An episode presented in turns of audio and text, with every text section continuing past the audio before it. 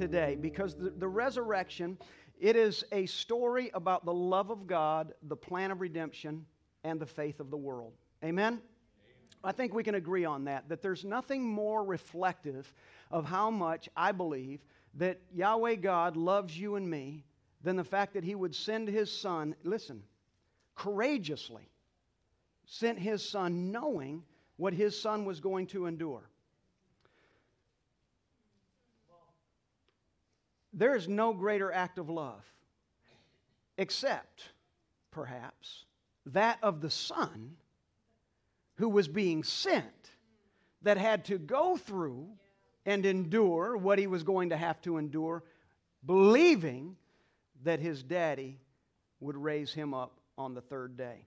So the resurrection is a story about the love of God. It is a story about the love of a son. It is the plan of redemption, and it is about the faith of the entire world or the lack thereof. I think it's interesting again, and I want to re, uh, again return to a statement I made a few moments ago.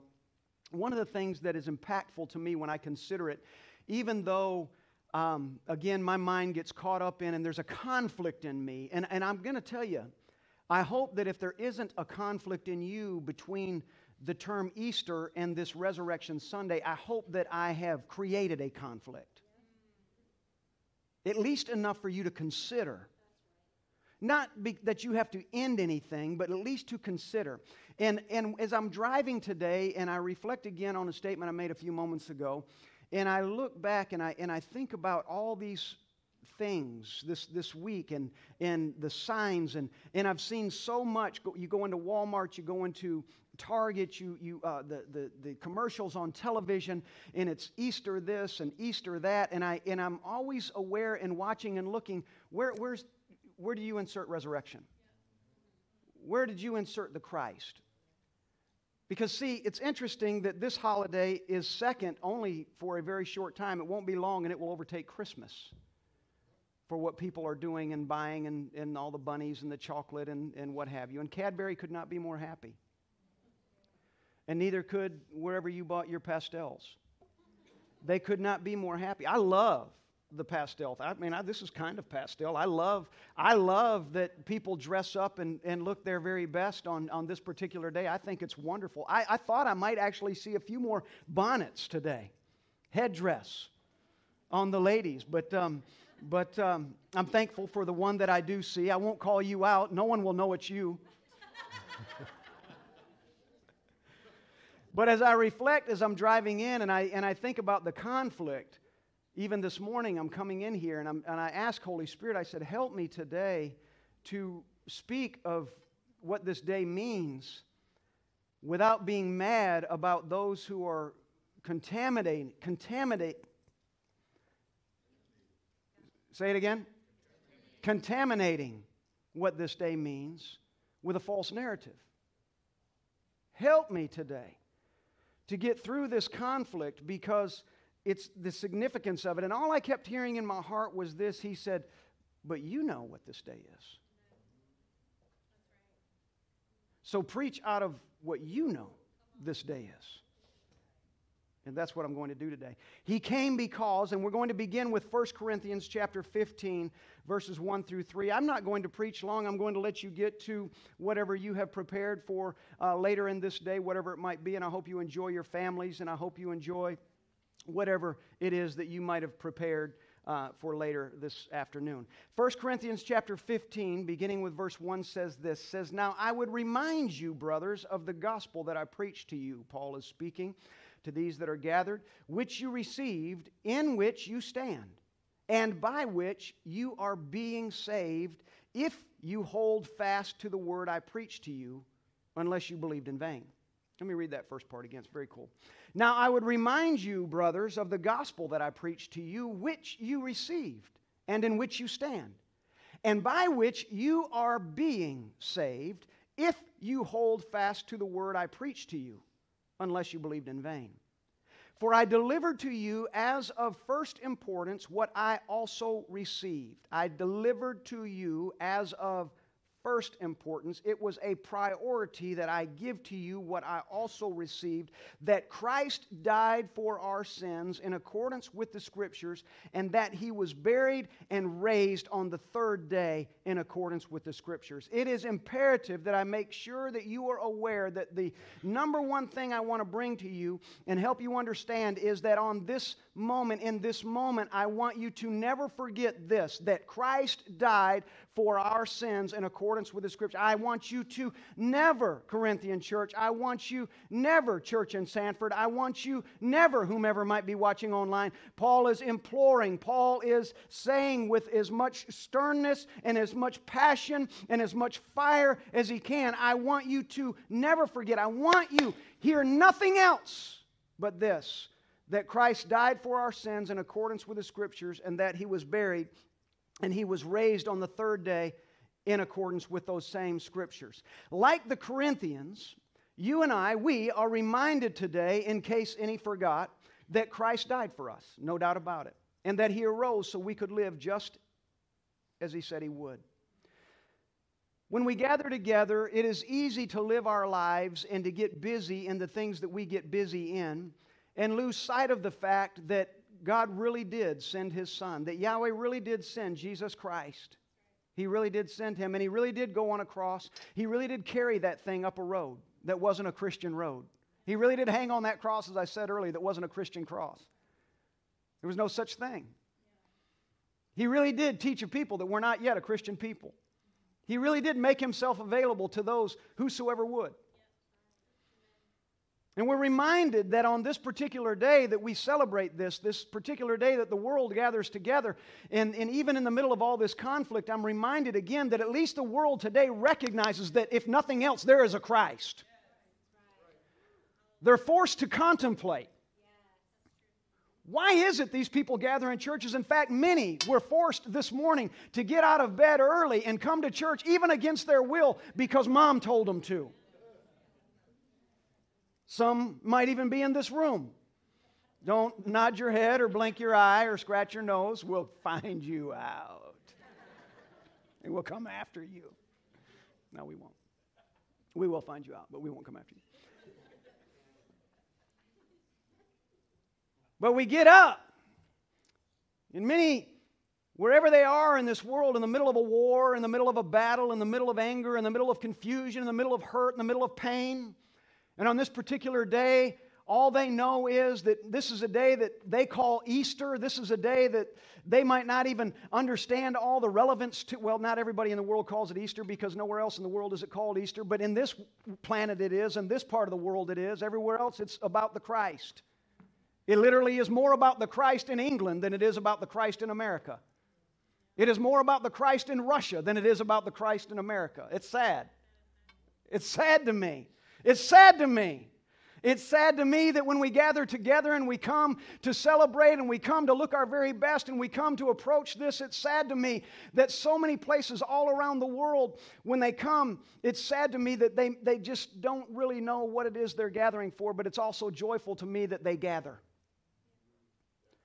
It does something in me to know that even if they're unsure, even if they haven't come to the conclusion yet that Christ really did he really was sent and he really did die and he really did arise.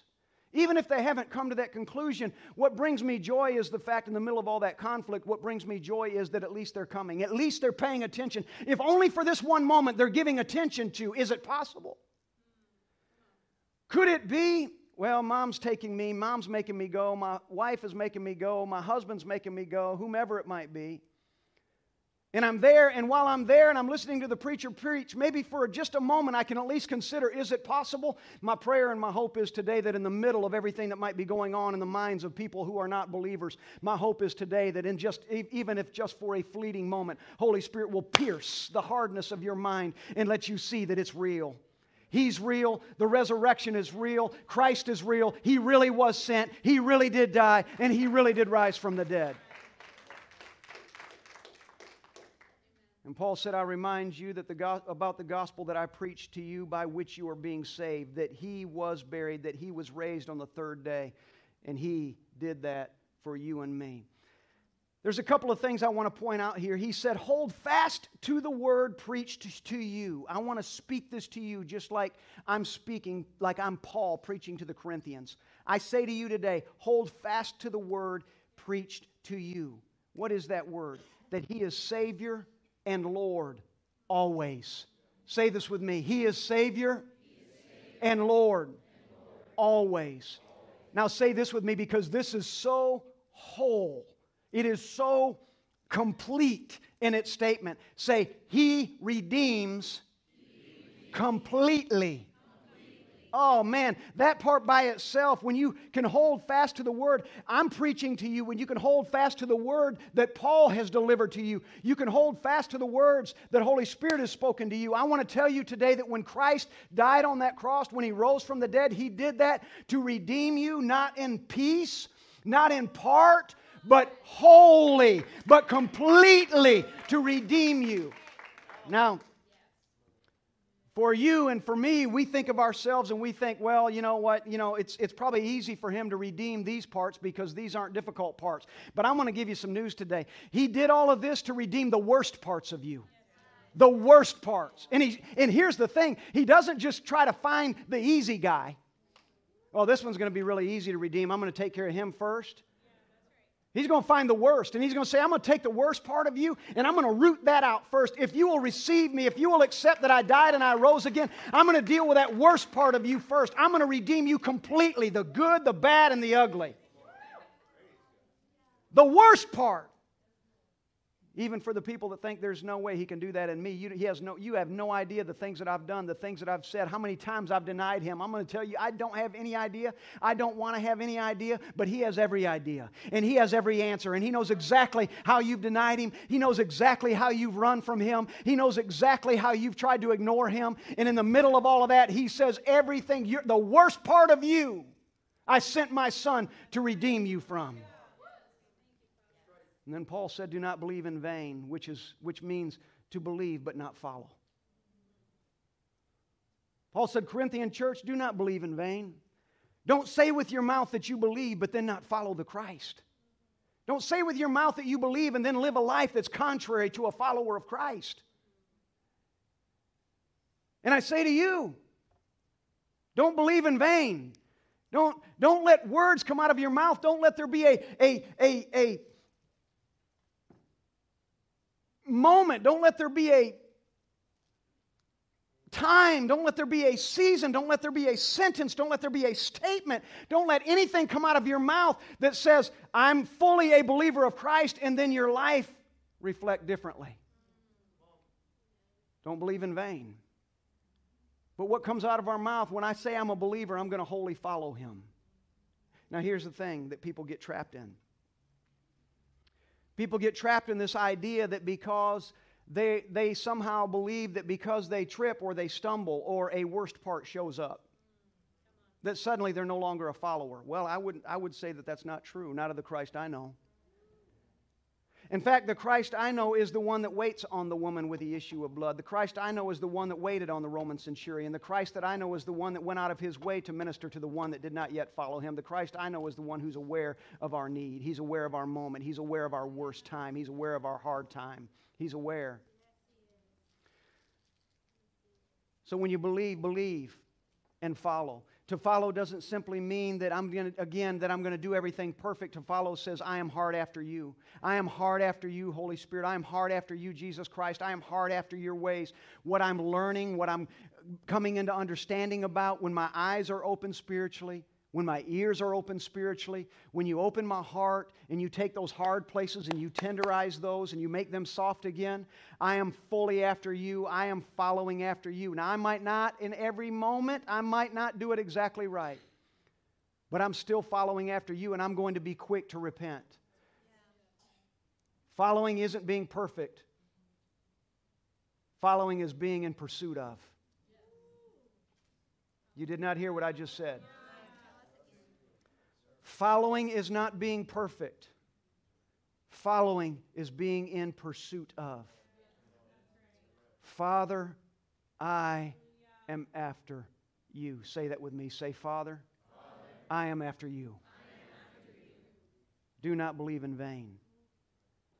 do not believe in vain. Let your words be true. He did not come. This is an interesting thing, but I'm going to demonstrate. But he did not come with a measure of a measure of his promise. Let me say it again. I want you to understand what I'm saying to you. He did not come to you and me with a measure of a measure of his purpose. He came with a full measure of God and at great cost to him. Romans chapter 12, verse 3, I want to read this to you out of the NASB. It says this For through the grace given to me, I say to everyone among you, not to think more highly of himself than he ought to think, but to think so as to have sound judgment, as God has allotted to each a measure of faith. I'll read that again.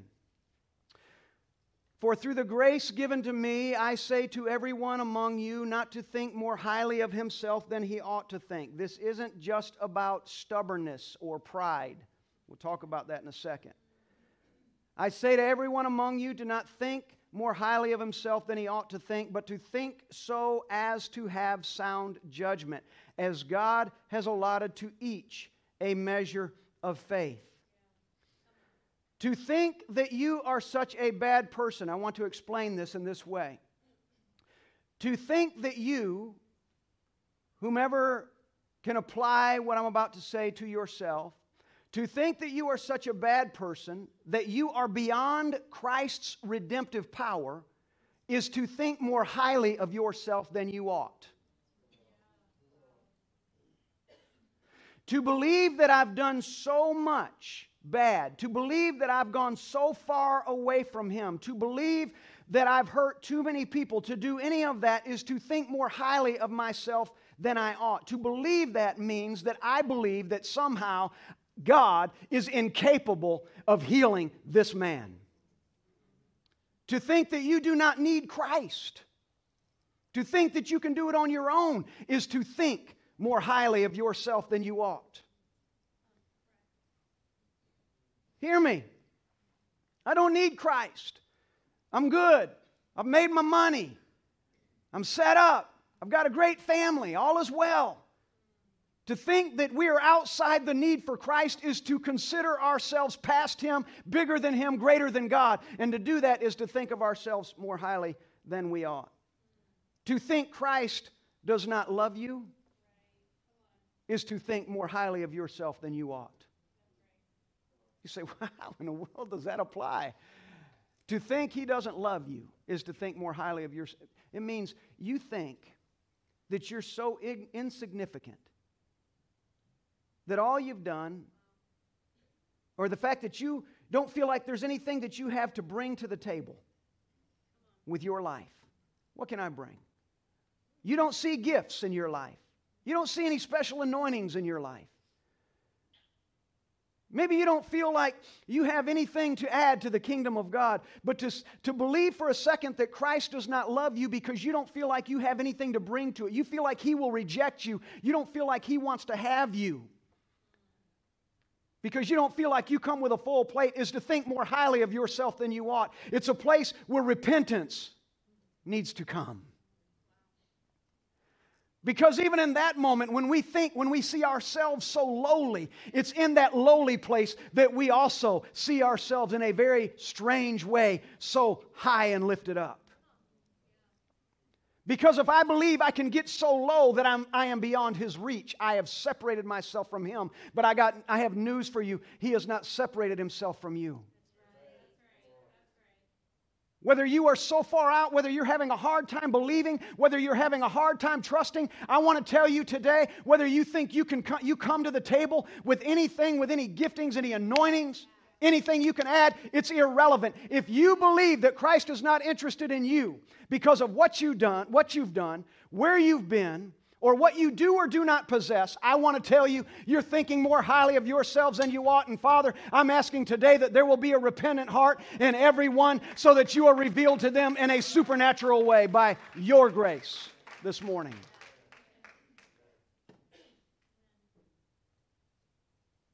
Yahweh gave us all a measure of faith to believe and to receive Him. And that measure was meted out by His standard. If a day to the Father is a thousand years, here, listen to what I'm telling you.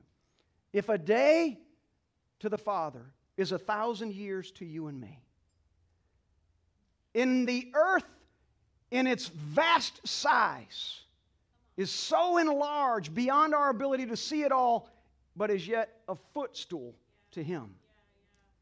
Then a measure to the Father that He measured to you and me is everything to us. We look at that measure and we think, He only gave me a measure of faith. That was His word, not yours. A measure to Him is beyond your capacity. He couldn't give it all to you, you couldn't contain it. But He gave you what you need to believe. How have we exercised this measure that He has given to us?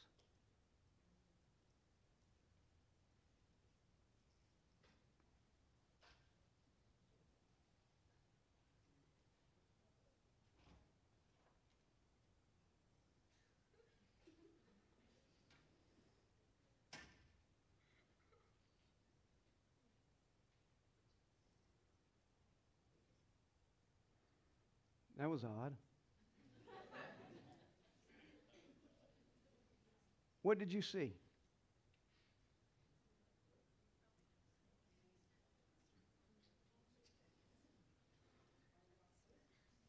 What did you see? What did you see?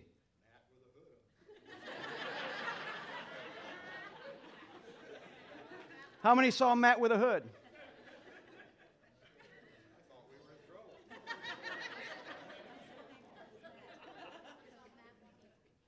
What was he wearing?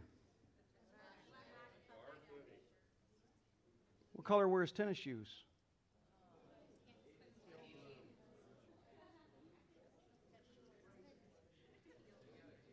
What color shirt did he have on?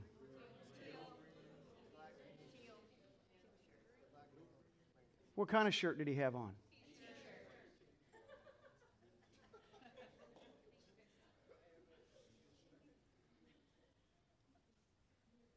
What did he do different with his hair?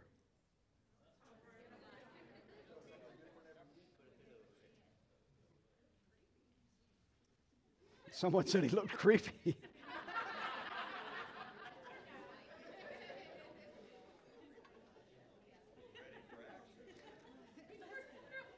How have we exercised the measure that the Father gave us? Keep in mind what is a measure to Him is fullness to you and me. Don't ever see, and you'll understand in a moment. Don't ever look at what the Father has given you in measure as seeing it as puny.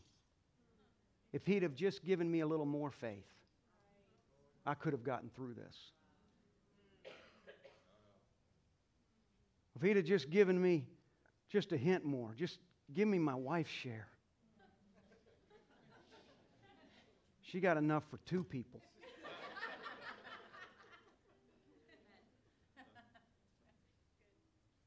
But see, when we see it through man's eyes, we see a measure. Remember, the earth, it's vast, it's vast. It's so large to you and me, we can't see the east from the west. We can't see the borders, even across this state. And yet, the entire world is only his footstool. He holds the planets and the universe in the palm of his hand. And he meted out to you and me a measure of faith, and a measure to him consumes any place we will ever be, consumes any moment we will ever find ourselves in, provides above and beyond the answer that we will ever need in any situation. But see what happens is if we're not careful, we will only use a measure of the measure that He meted to us. Let me help you see this. Let me suggest that Christ used only a measure of the measure that was meted to him, that was given to him. Let me suggest that if I understand and I know that the full measure of Christ was that he would be sent, that he would die, he would be put on a cross, he would die, but then he'd rise again on the third day. If that's the full measure, what good is a measure of the measure? A measure of the measure would be that he was sent and that he died. There was no resurrection. A measure of the measure would be what if Christ didn't put him on a cross at all? He simply came out of a tomb. There'd be too many questions. A measure of the measure would never fit. The, the measure. We cannot survive with a measure of the measure. We have to honor him with a full measure of faith that he's, been, he's entrusted to you and me. Matt walking across this room is a demonstration of seeing a measure of the measure. Depending on where you're seated at today, when Matt walks across this room, you could see the color of his shirt or you could not. You could see the shoes that he was wearing or you could not.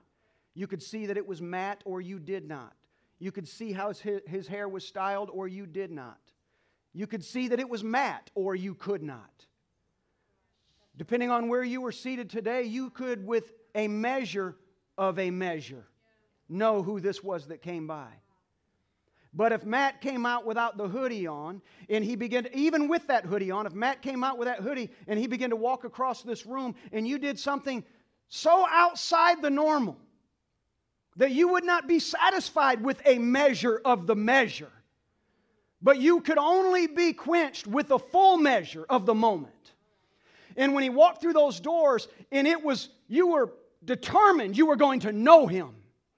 You were determined, I want to see his face. I want to behold who he is. I want to know what he's wearing. I want to know the shoes he has on his feet. And there was a determination in you, I'm going to know this man. You would have rose out of your seat and you would have come and stood beside him and you would have walked around him and you would have looked behind the hood and you would have gazed upon his feet and you would have touched that shirt and you would have perceived the color of it and you would have found the full measure of he who stood before you.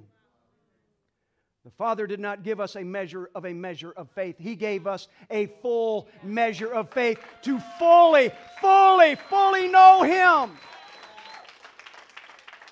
What he doesn't want to be to you and me is a passerby that expeditiously moves from door one to door two. He doesn't want to be the one that's moving along and we're trying to figure out later on, well, I believe that was Christ. That might have been Christ. He might have come with the answer. He might not have come with the answer. He might have the fullness. He might not have the fullness. I'm here to tell you this morning, he came with fullness. He came with a full measure of every answer, of everything that you will ever need full salvation, full opportunity for you and for me. Not with just a measure of a measure, but with everything holy. You need to say, need, I, I need you to hear this. Not with a measure of a measure. He did not come with a measure of a measure. He did not come with a measure. He did not come so that we could see here, see there, see a little bit. He came to be known. He came to be known by you and to be known by me. He came to be known. He came to be known. And believe it or not, him walking around on planet Earth in those 33 years before he went to the cross, that wasn't the known that he needed to be. That was a very limited audience.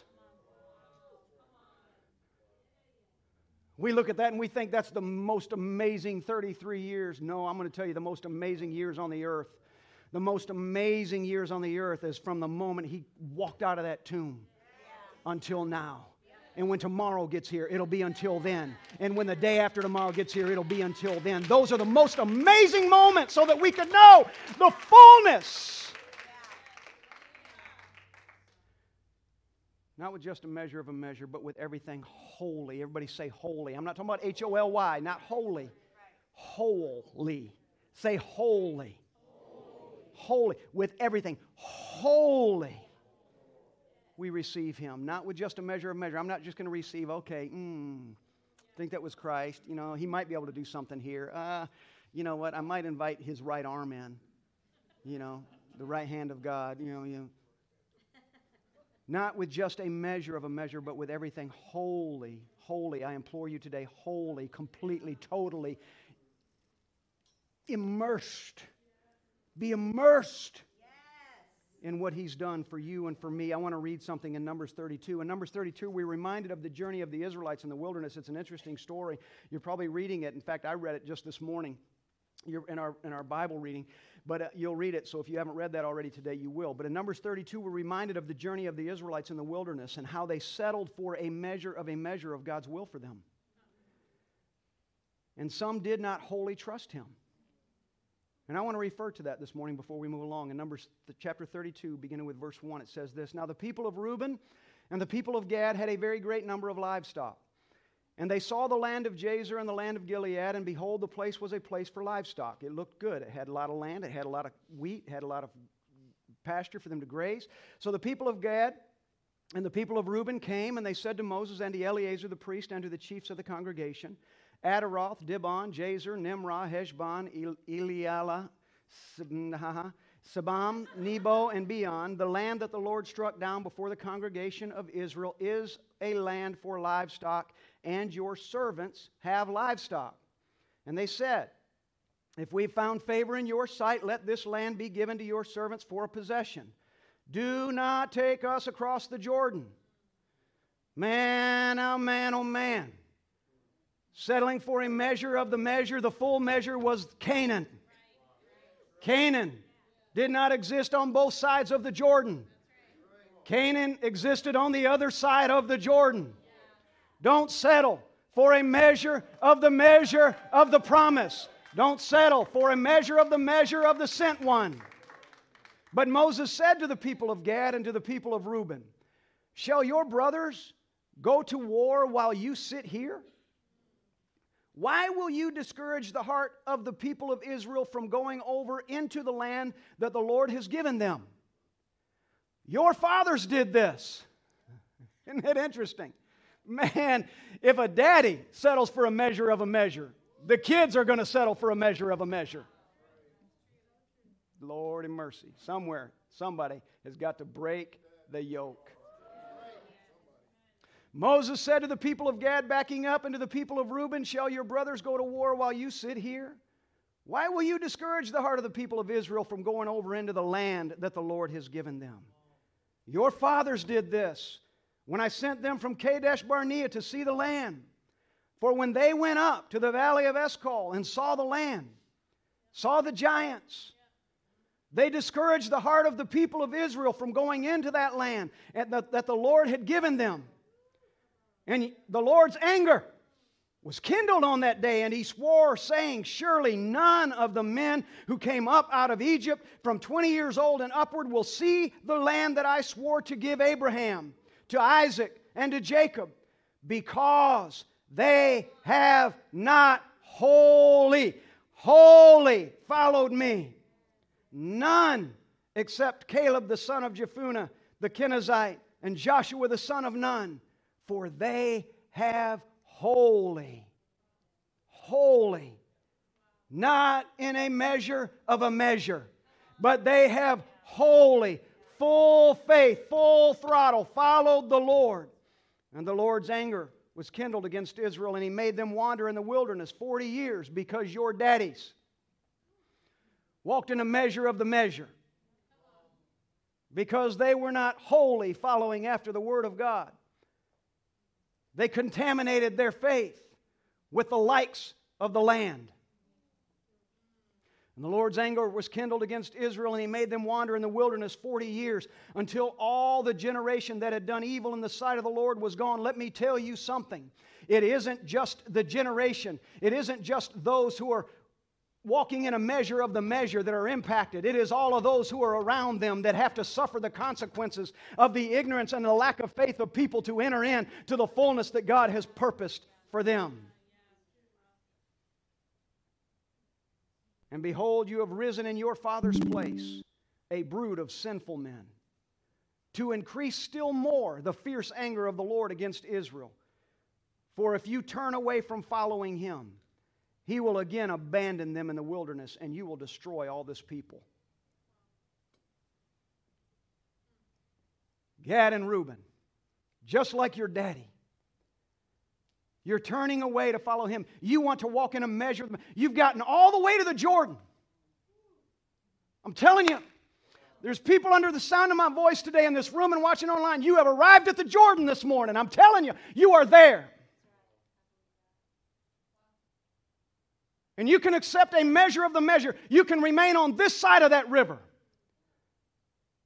which is a measure of the measure. Or you can cross that river and you can come in fully believing and saying, Wholly, wholly, I choose to follow the Lord.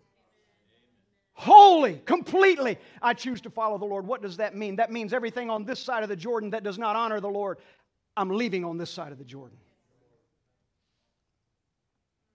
Moses pleaded with the people of Reuben and Gad to see the promise through and not to follow in the sins of their fathers, to receive the promise of salvation from God.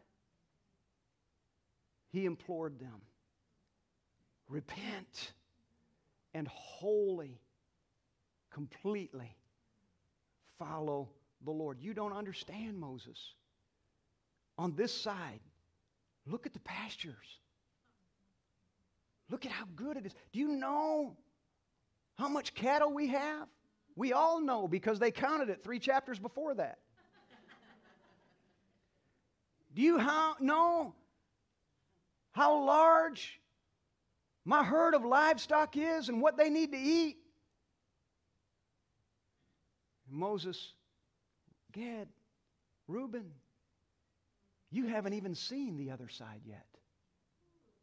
In fact, let me back up and say they did. Because 42 years before, 40 years before that, they went in and saw grapes big as basketballs.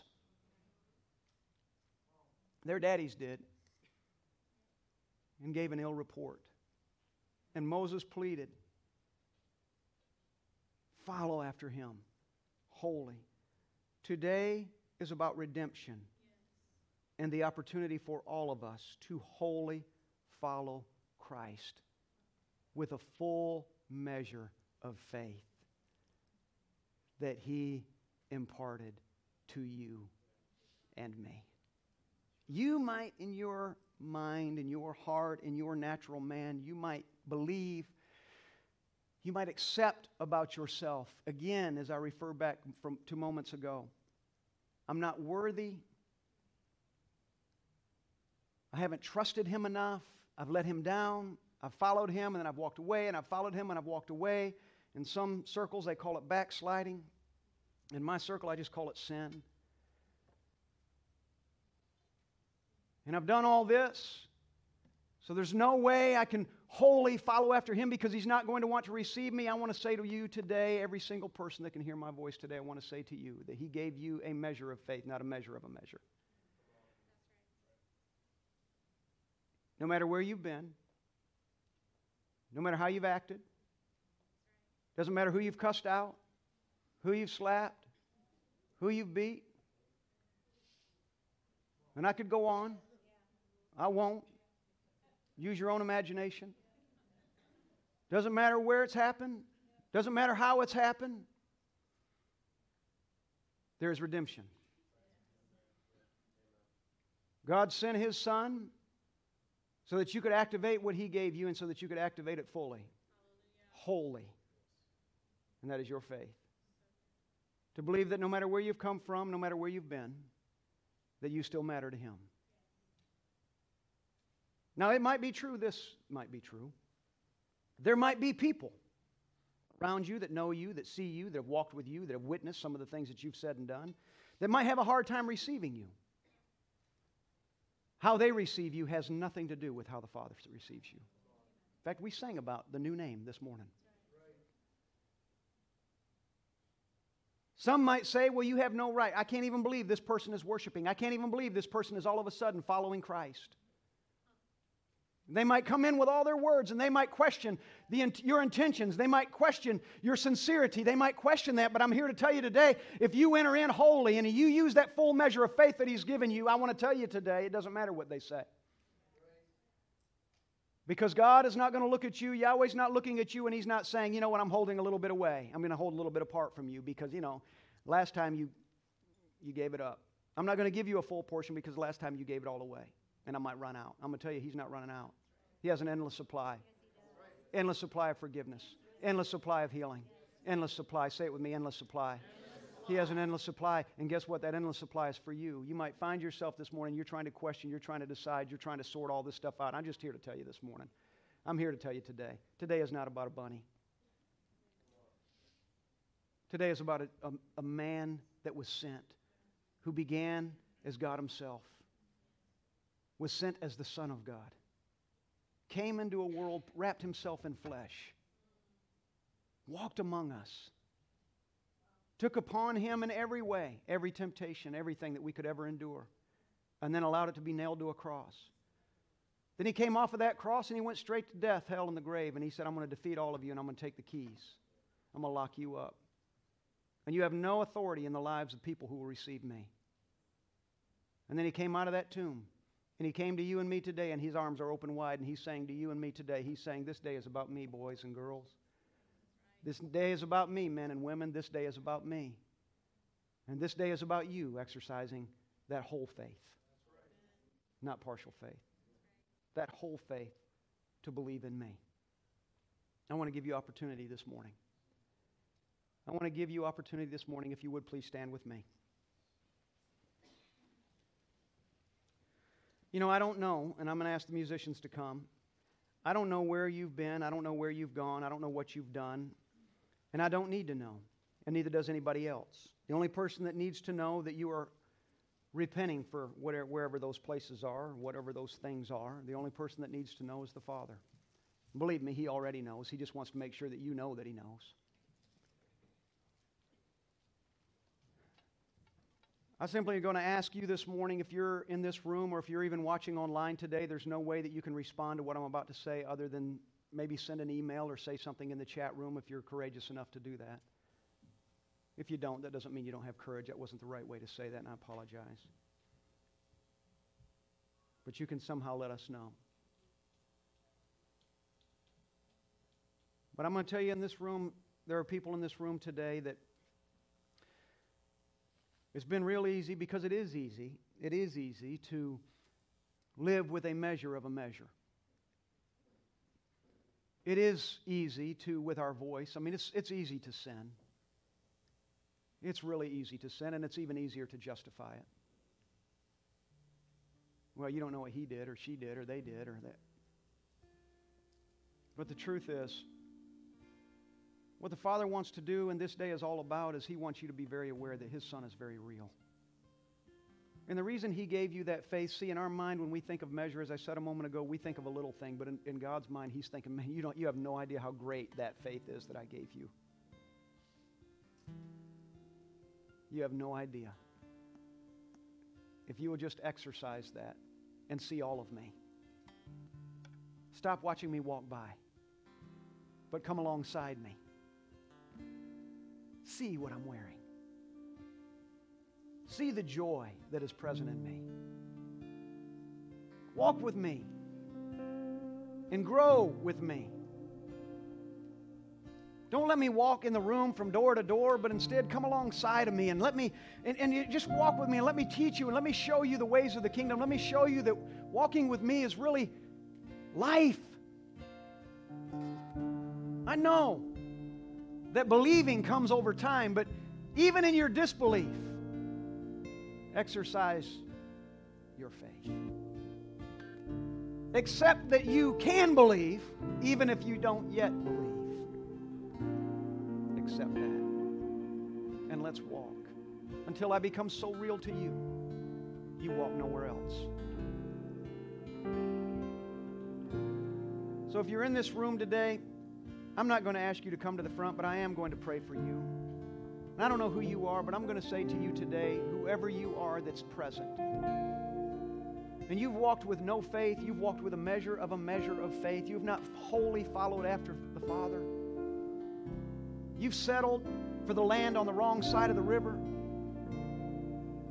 You've gotten almost there, but you've not gone all the way in there. I'm going to pray for you today. I want to lift my voice over you today. And I want to pray today that the Father becomes so real to you That you walk right out into that river and you get to the other side. You get to the place that He's promised you. Exercise that faith, the full measure of faith that He gave you today. Exercise it. Repent.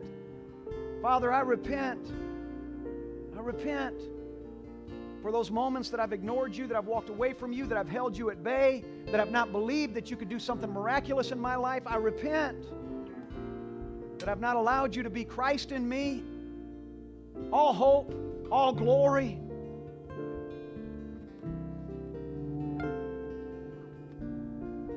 Let me pray for you. Father, today I lift my voice. I want everybody in this room to join with me. Father, I lift my voice over the people in this house. I lift my voice over people that are watching online today.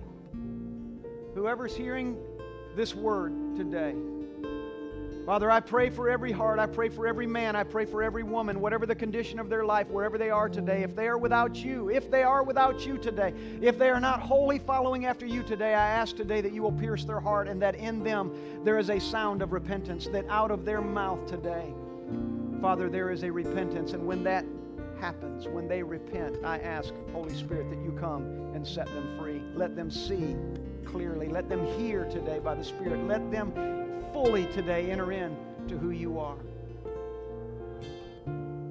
Father, heal the doubt today. the failures that are in some people's minds that they can't overcome. They, they just, all they see is failure. All they see is weaknesses. All they see is their lack. All they see is all the ways they've let you down. Heal them today. Heal their mind. Heal that today. Heal that guilt. Restore again the strength and the anointing of the Holy Ghost. I'm thankful that this day, like every day, is about you. And in every man and every woman in this place today, my prayer and my desire my passion, my hope is that every man and every woman receives you. Miracles are present in this house today. Thank you, Father. Amen. Amen and amen. Amen. Come on, put your hands together.